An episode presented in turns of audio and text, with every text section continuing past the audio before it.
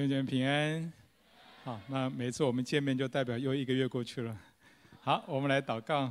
所以说，我们再次感谢你，今天早上再一次的求你对我们说话，求你借着你仆人的口来对你的百姓说话，也开通我们的耳朵，让我们说的人、讲的人、听的人都同蒙益处。愿神赐恩给我们，谢谢主。祷告奉耶稣的名，阿门。这个月我们开始查考箴言啊，那箴言是一卷智慧书，那箴言的中心思想是什么呢？就是教导我们为人处事的态度，以及晓得如何处理人生各样的难题，那就叫做智慧啊。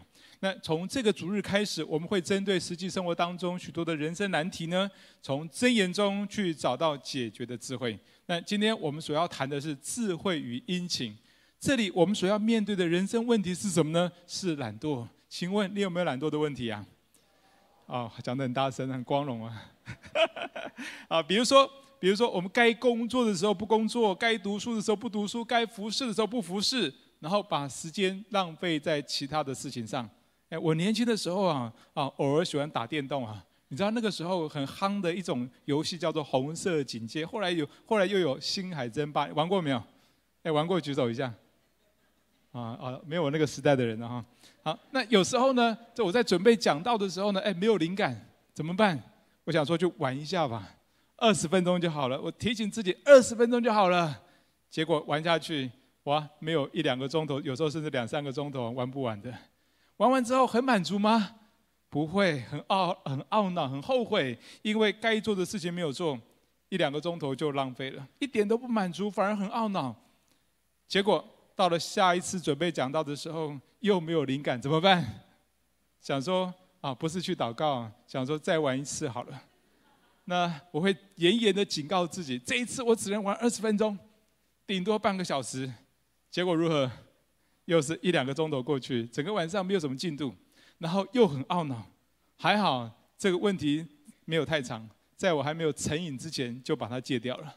哎，这是什么？这也是一种懒惰，对不对？该工作的时候不工作，该读书的时候不读书，该好好准备讲道的时候不好好准备。另外呢，还有一种懒惰叫做拖延呢、啊，就是做事拖拖拉拉，导致无法如期完成，甚至就不做了。那你有没有这种经验？有时候呢，我太太要我帮忙做一些家事啊，那我我一定会说什么？好好好，我马上去。结果我就坐在那里继续做我自己的事情，搞到最后她受不了了，怎么办？他就自己去做，关系就变得很紧张。哎，这也是一种懒惰，对不对？懒惰是很多人的问题，懒惰会导致工作无法完成，甚至因此失去工作而而贫穷。你知道圣经里面描这个箴言描述懒惰描述得很传神啊。他说：“懒惰人呐、啊，你要睡到几时呢？你何时睡醒呢？再睡片时，打盹片时，抱着手躺卧片时，你的贫穷就怎么样？”就比如强盗速来，你的缺乏反复拿兵器的来到。另外，懒惰也会导致人际关系的紧张，对不对？因为你懒惰，别人需要承担嘛。还有呢，懒惰也会导致时间的浪费，以至于我们的人生过得没有意义。那么，我们如何解决懒惰的问题呢？箴言所提供的智慧的解决是什么呢？就是殷勤。那什么是殷勤？箴言如何描述殷勤呢？我们来看箴言所描述的殷勤，至少有六方面。第一，懒惰是不肯做事，殷勤是认真做事。箴言里面常常把懒惰跟殷勤放在一起啊，代表他们完全相反。第十章第四节，我们一起来念好吗？预备，来，手懒的要受贫穷，手勤的却要富足。懒惰是不肯做事，那么殷勤是什么？殷勤是手勤的认真做事。有一个笑话，有一个国文老师出了一个作文题目，叫做“什么是懒惰”。晚上他就在批改作业，其中拿起一本一本簿子，第一页空白的，第二页空白的，第三页到了最后一行就写了几个字，这就叫做懒惰。哎，懒惰的人是什么事都不做，殷勤的是手勤的，正好啊，正好就是认真的做事。那第二。懒惰是不做计划，殷勤是事先预备。箴言要我们学学殷，学学蚂蚁的殷勤。哎，蚂蚁是什么样的殷勤啊？我们来看六章七到八节，我们一起来念好吗？来，蚂蚁没有元帅，没有官长，没有君王，尚且在夏天预备食物，在收割时聚敛粮食。蚂蚁的殷勤就是事先预备啊，他们夏天预备食物是为了什么？是为了过冬而事先预备。哎，很多事情你千万不要等到火烧屁股才拼命去做事啊，那是一种懒惰，哦，那是懒得做计划。那那其实当我们这样做的时候，往往怎么样？往往在他手中的事情都是紧急而不重要的事情，而那些重要而不紧急的事情，有很多时候一点都没办法做，啊，而这样的人成不了大事。 第三呢，懒惰是不想，懒惰是想不劳而获，殷勤是苦干实干。我们来读十三章十一节，预备来，不劳而得之财必然消耗，勤劳积蓄的必见加增。这里殷勤跟不劳而获是相对的。如果一个人一直想说不劳而获的事情的话，这样的人生会出问题，对不对？比如说，一直想要靠这个爸爸妈妈的遗产来生活。 或者想要靠中乐透而致富，哎，这样久了一定出问题，他的后他的下一代也会出问题哦。所以殷勤必须培养出苦干实干的健康心态，不要想不劳而获。第四，懒惰是光说不做，殷勤是付诸行动。我们一起来读十四嗯十四章二十三节，来，诸般勤劳都有益处，嘴上多言乃至穷乏。 这里嘴上多言是指的什么？是指的光说不做，光说不练。有些人很会说，很有抱负，很有理想，很会表达，但是碰到真正要做事情的时候，就觉得说，哎，这个没有预备好，那个不够，就是不肯付诸行动，导致的结果就是嘴上多言乃至穷乏。所以真正的殷勤不是光说不练，乃是付诸行动。第五，懒惰是单一的殷勤。 啊，殷勤是什么？殷勤是猪般的殷勤，不是猪一般的殷勤啊，是猪般的殷勤。十四章二十三节刚刚说到，诸般勤劳都有益处。哎，这里说诸般勤劳指的是什么？指的是凡事殷勤，而不是一方面当一方面的殷勤。你知道有些人做事，他很喜欢专注在他喜欢做的事情，哇，看起来很殷勤，但是其他的事情一概不管。你有没有看过这样的人？ 可是圣经里面所说的殷勤是什么样殷勤呢？是指的诸般勤劳，也就是在你各种的角色当中，你都要殷勤啊，而不是在某一方面殷勤而已。你要在职场、在家庭、在教会都要殷勤。第六，懒惰是行事急躁，殷勤是注意细节。我们来读二十一章第五节，预备来。 殷勤策划的足致丰裕，行事急躁的都必缺乏。这里殷勤策策划跟行事急躁是相对，对不对？那表示真正的殷勤不是急躁做事。有时候急躁做事看起来好像很殷勤，对不对？其实那是一种懒惰。为什么？因为懒得做仔细，想要赶快交差了事，而不注意细节。但是往往一件事情的成败，关键在哪里？关键就在细节。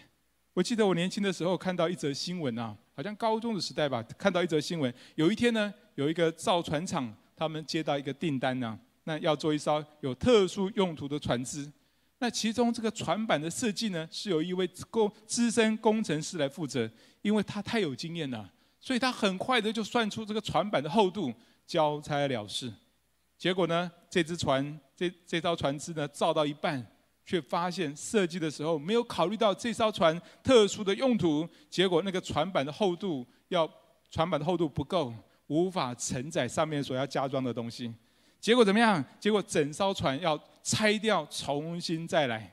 那一次不但无法如期交交船，而且被罚款之外，还登上报纸，公司的名誉啊大大的受损。那这后续的影响，其实后续后续的结果是无法想象的。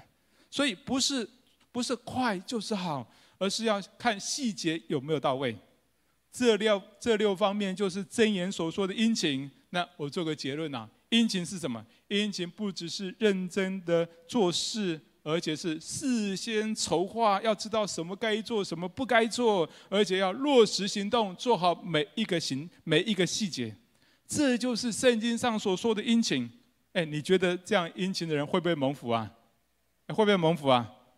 一定会，对不对？因为老板会很喜欢用这样的人呢、啊，而他家中的大小事情也会处理得好，而且这样的同工会让其他的人很有安全感，你同意吗？但是问题来了，圣经所说的殷勤那么完美，如何做得到？我以前还以为自己蛮殷勤的，不过了解箴言所说的殷勤啊，就真的觉得自己差得远啊。有时候我也不太想事先做计划，因为想到，因为想说，哎，这个这个事情来了再处理啊，可以节省时间呢、啊。还有呢，我也不喜欢想得那么仔细，因为觉得啊，因为觉得很累。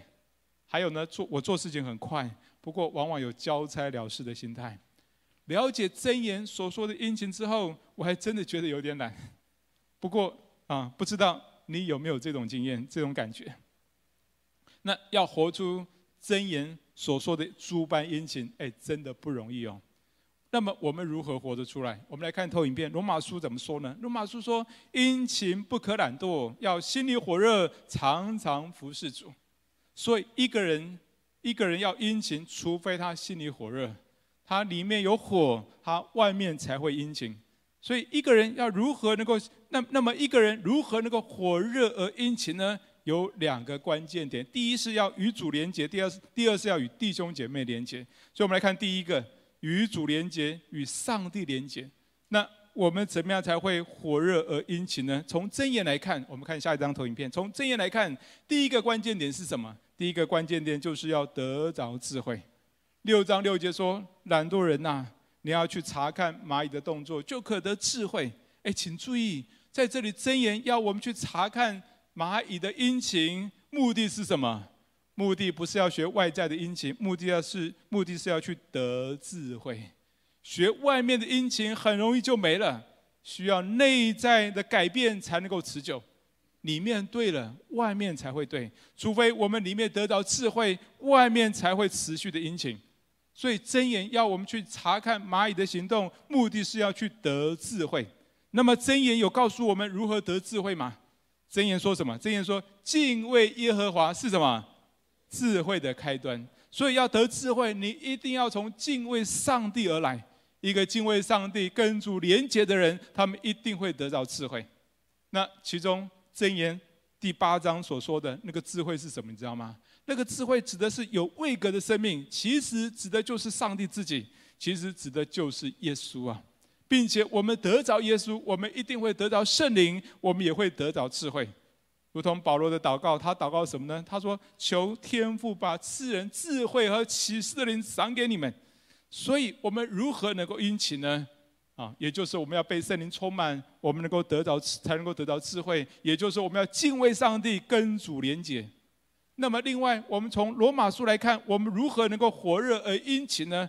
罗马书说什么？罗马书说：“殷勤不可懒惰，要心里火热，常常服事主。”这里把心里火热跟常常服事主连在一起。但是，你想到服事主的时候，你会想到什么？有些时候，我们会误以为想到服事主就哇要做一大堆的服事啊，不是。 服事主最重要的本质是敬拜神，要在神面前来敬拜他、尊荣他，跟上帝连结。那为什么我们常常敬拜上帝、跟上帝连结，会让我们心里火热呢？因为上帝是火热的上帝。当我们被圣灵充满，我们里面会非常的火热，因为上帝是烈火，烈火充满我们，就会把我们烧起来。所以，当你跟上帝连结的时候，你会心里火热。 当你不跟上帝连结的时候，你心里会冰冷。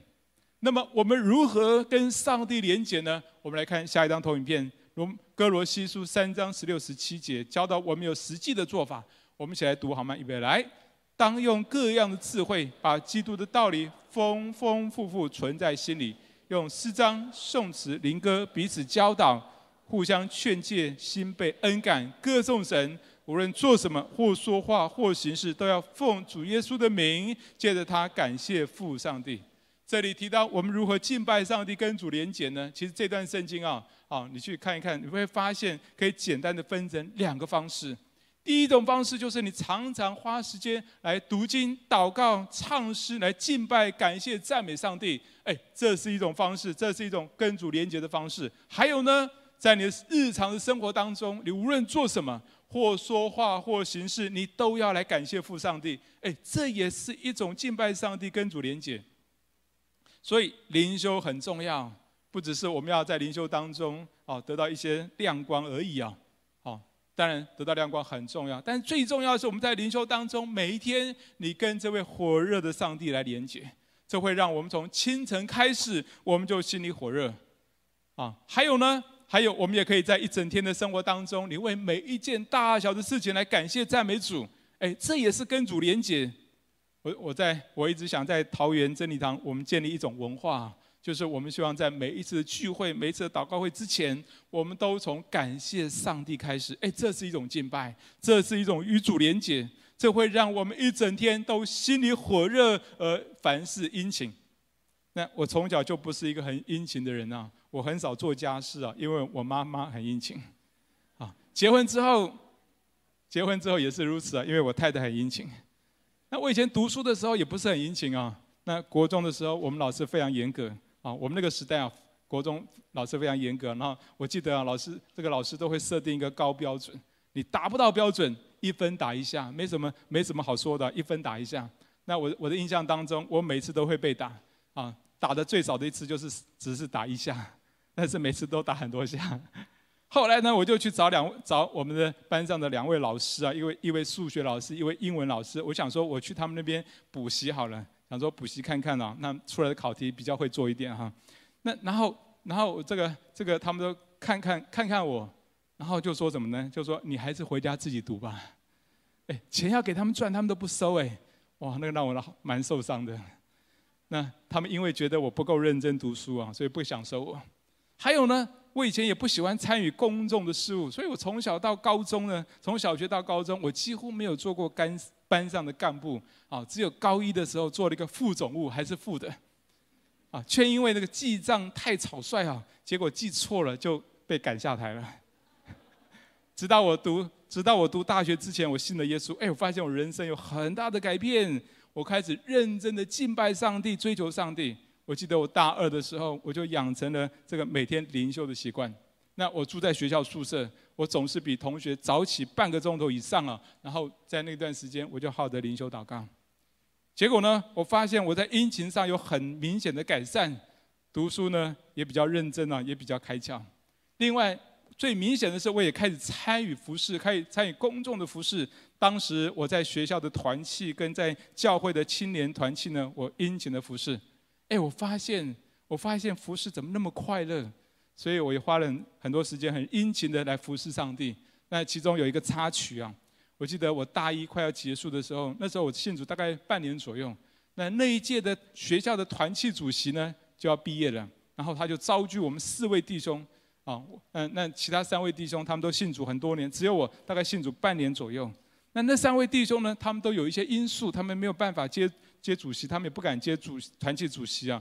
那一天我不知道哪来的哪里来的勇敢，我就说：“哎，我来接。”那大家都看着我有点害怕，因为我圣经都没有读到多少啊。我记得我接完团契主席的第一次聚会呢，那时候我们查考啊马太福音十三章的那个四种土的比喻，大家知道那个四种土的比喻吗？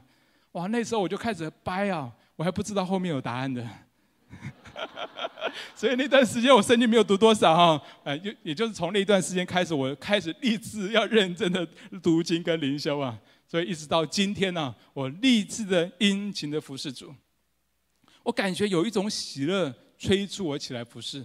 还有呢，好、哦，当时啊、呃，当我的孩子进入到国中国中的时候，哦，那之前呢，孩子都是我太太在照顾啊，我花的时间比较少。 但但是，当孩子进到青少年时期，有一天我在灵修当中，神就提醒我要好好的陪伴孩子，好好的教他们功课。那我就去找了几本数学跟理化的讲义啊。那晚上服侍回家，大概九点半左右啊，就哎就开始教他们一点数学或者理化啊。那哎，我发现很有趣。回想起来，我之所以愿意陪孩子来陪孩子读书啊，是因为我里面很快乐，而不是一种被要求。 我发现，当我跟主有好的关系的时候，跟主有好的连结，主感动我，我就顺服去做，那是一种快乐跟满足。如何能够殷，如何能够心里火热而殷勤呢？第一，要与主连结；还有第二个关键，就是要与弟兄姐妹连结，要与基督的身体连结。除了与主连结，我们还需要与弟兄姐妹连结。哎，这会让我们彼此供应生命，彼此影响。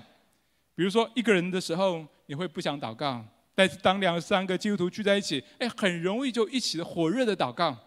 因为当我们与弟兄姐妹连结，就是活在基督的身体当中，我们就是与火热的上帝连结，上帝的火热会透过基督的身体，透过弟兄姐妹，会进到我们生命当中。这几年我在桃园开拓教会啊，最辛苦的是头几年啊。那当时全职同工不多，只有我跟我太太彩荣相依为命啊。有时候呢，她也需要照顾家里的事情，所以有时候只有我一个人在办公室，哎，连要找人祷告都很困难。直到前年的九月啊，我们啊台北真理堂差派了一个弟兄陈林弟兄到了桃园真理堂开始全职侍奉，哎，对我的帮助很大。最大的帮助是什么呢？最大的帮助是让我有同伴可以一起祷告。以前我只有一把火啊。我的热情好像一把火，可是一个人祷告的时候，很快就好像感觉快要熄灭的感觉。哎，现在有两把火，啊啊，不是彼此烧，是一起祷告烧得更更旺。那现在我们每一天的上班日呢，我们一定会在一起祷告一个钟头左右。我发现，当我们一起祷告之后，我那只我个人那种孤单感就不见了，而且教会也比较有明显的成长。还有呢，我刚刚去开拓教会的时候，弟兄姐妹，周六啊，周六上线要来参加母堂的晨祷，是少之又少，少得可怜，甚至让我一度想要放弃。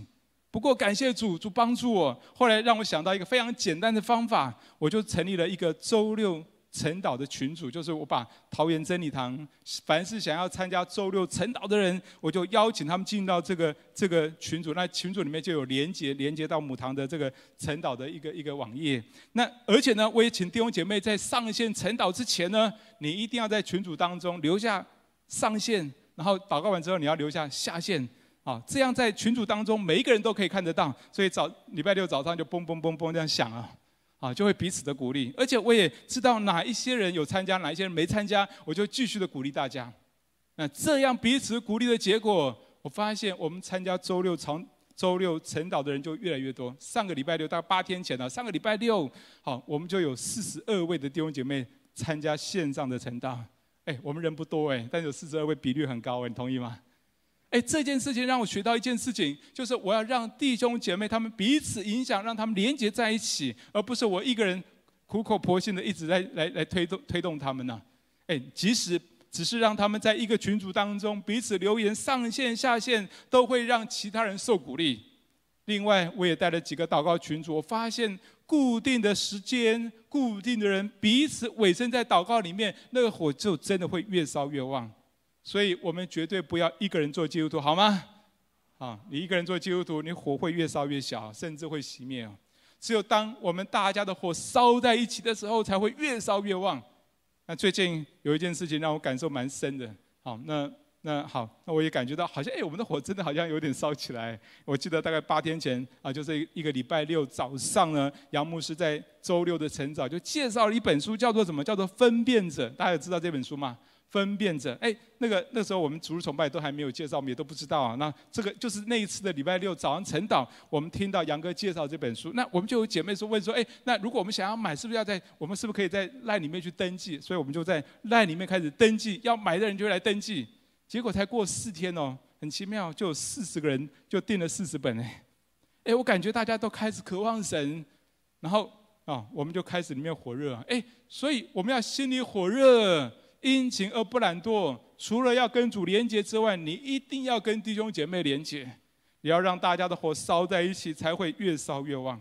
另外，殷勤是什么？殷勤是要做该做的事情。那么，在这末后的时代，我们最需要殷勤去做的是什么事情？你觉得我们在这末后的时代最重要应该做的事情是什么事情？其实就是分享福音呢。因为这是耶稣离世升天之前告诉我们最重要的大使命，阿们吗？如果我们殷勤做很多事情，但是在最重要的事情不殷勤，在该做的事情上不去做，哎，那不是真正的殷勤啊，那反而是另外一种懒惰。所以求主帮助我们，把最重要的事情当做最重要的事情来做，而这才是真正的殷勤。所以我们要祷告，求主帮助我们在传福音的事情上要火热而殷勤。最近我有一个学习，那我最近在中立带一个家庭小组啊。那原本这个家呢，只有太太信主。去年年初的时候，她的先生忽然中风，就紧急送医，状况很不好。那个时候，我们教会有很多人为她祷告，我也看见啊，他们呃这个姐妹的小组长跟她的组员呢，就去探访他们。我跟我太太也去探访他们。当我们这样轮番殷勤的去探访他们的时候，有一天，这个先生就跟他太太说什么呢？他跟他太太说：“哎，那个我想要信耶稣，哎，我想要受洗。”他太太半信半疑，真的吗？因为他他先生以前都拦阻他去教会啊，拦阻他信耶稣啊。他儿子觉得根本不可能啊，怎么可能？我看我这老爸啊是三分钟热度啊，很快就没了啊，所以我们赶快安排受洗的日子，不能拖啊，免得他变卦。感谢主，他很快就受洗了。后来他在医院住院了，整整住了一年，那已经满了这个健保健保住院的期限了。啊，健保是一年之内才有给付，一年之后你都得自付啊。所以他只好出院，他就在他家附近的诊所继续的复健。那这个时候呢，圣灵又感动我，要赶快去帮他上课，建造他们的信心。说实在，我有一点犹豫，因为我会算哦、啊。如果每周每周去中立带他们呢、啊，哎，要花蛮多时间呢。那这个对我们教会的建造开展有帮助吗？哎，其实还蛮功利的。但是后来我就顺服下来，我就打电话给这位姐妹，我告诉她说：“哎，我有感动，去你们家带你们夫妻啊。”那没有想到，她就跟我说，她跟我回应说：“哎，我正在想这件事，我正在想要不要请周潘牧师来我们家带我们。”她只是不好意思说而已。所以事就这样成了。现在我每个礼拜四下午呢，都会去中立带这个家庭的小组。那我记得我刚刚去的时候，这个啊，这个家中呢，还有。他的啊，这个这个家中还有这位姐妹的公婆，也就是她先生的爸爸妈妈，还有他们两个孩子，因为他们是自己自己呃自己的一个一个一个服装的一个店服呃服饰业的一个店面啊，所以两个孩子就就留在家里面帮承接爸爸妈妈的事业啊。那他们都还没有信耶稣，所以我之前每次去的时候呢，他的公公婆婆啊就会打个打声个招呼，就跑到楼上去了，而两个孩子也是去在家各自忙各自的。后来呢？我找了一位姐妹，我想一个人太势单力薄，我就找一位姐妹同工一起去带这个家庭小组。那这个姐妹比我殷勤啊，她每次去的时候都会带一些好吃的，比如说中立有名的三明治，你知道是哪一家吗？不告诉你哈。好，那还有还有呢，会带那个刨冰啊等等。然后呢，这个就就为为什么不告诉你？因为我也不知道了，我也不知道是哪一家。然后呢，他就跟老人家聊天等等。哎，感谢主，感谢主，我们在这个家就去了三个多月。哎，我发现这个家的那个公公婆婆啊，本来离我们坐得很远很远的，哎，现在越坐越近哎，因为有差别就一起过来吃嘛。哎，这个星期四啊，我们新生命课程就最后一课，我就问这两位老人家说：“哎，下个星期啊，我们要开始这个满福法课程，那希望邀请你们一起来参加。”你知道他们怎么怎么回应吗？他们就点点头说：“好。”感谢主哎，我有一个体会，当你要带一个人信主，或甚至你带一个家庭信主，往往不是一次两次的探访，也不是一次两次的祷告就会成就，你同意吗？需要有一群人，他们轮番的殷勤的去服侍他们，甚至要在他们家中长期的带家庭小组，就很有可能带他们全家信主。我也盼望我们现在要开始传福音，不是一个一个调，乃是一个家一个家往啊。我相信，如果我们有更多的人如此殷勤的去啊，成为一个团队，去到别人家里面关怀他们，并且带领这些慕道友，上帝的大使命一定会更进一步的成就在我们当中。阿们吗？所以啊，我们推动这个西瓜甜不甜的活动啊，你千万不要想说只是一次两次去西瓜甜不甜啊。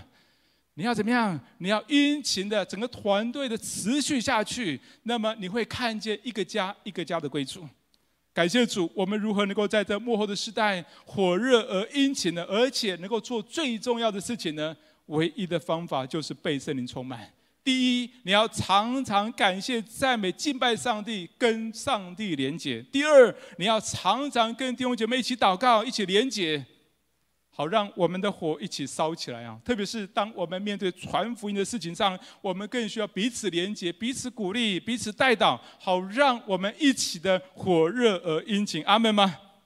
我们一起来祷告，好吧？我们第一个祷告，我们就能帮助我们每一天能够跟主连结，每一天你个人的灵修生活，每一天在你生活当中每一件大小的事情来感谢赞美上帝啊！有时间就来感谢赞美上帝，好不好？我们一起同声开口，为你自己的灵修生活祷告，为你每一天生活当中就学习感谢跟赞美，为每一件大小的事情来感谢主。我们一起同声开口来祷告。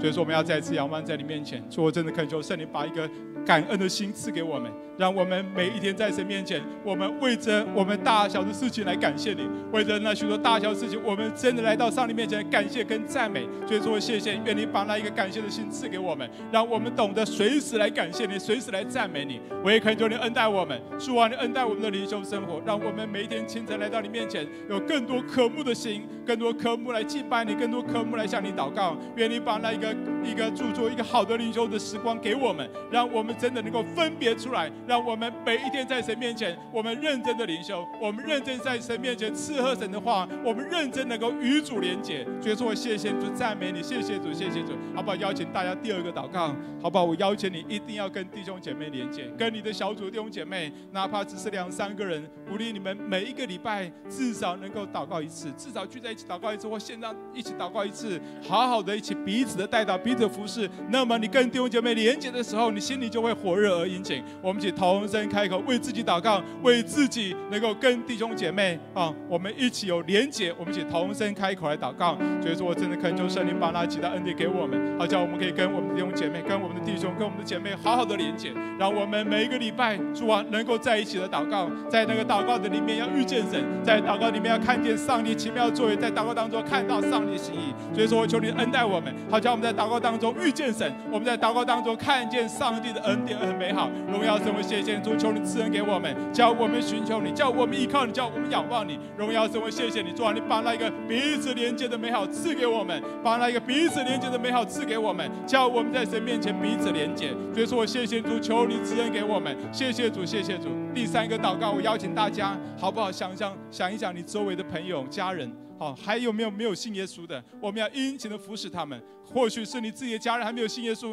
好不好？透过这次西瓜甜不甜，你邀请你的小组员的弟兄姐妹进到你的家里面，持续的带他们信主。或者你看到你组员还有一些其他人没有信耶稣的，我们就殷勤的连接在一起去服侍他们，好不好？我们且同声开口，为那些还没有信主人祷告，求神帮助我们成为团队去服侍他们。我们且同声开口提名，为你的家人没有信主的祷告，为你周围人还没有信主的人祷告。我们且同声开口来祷告。所以说，我再一次要向你恳求，圣灵恩待我们，让孩子能够去服侍这些人，把长恩带到耶稣面前，把美惠带到耶稣面前，把国庭带到你面前，把慧灵带到你面前。主啊，求你恩待这群百姓还不认识你的，我恳求圣灵要在他们心中来得着他们。为 Coco 阿姨、为郭妈妈向你祷告，为了小圆向你祷告。圣灵啊，求你怜悯他们，赐恩给他们，叫他们心在神面前翻转，叫他们心在神面前完全被你吸引，被你得着。为了俊逸向你祷告，为俊逸的妈妈跟她姐姐向你祷告。圣灵啊，求你怜悯他们，赐恩给他们，赐恩给他们。所以说我真的恳求圣灵保守，也为雅书向你祷告。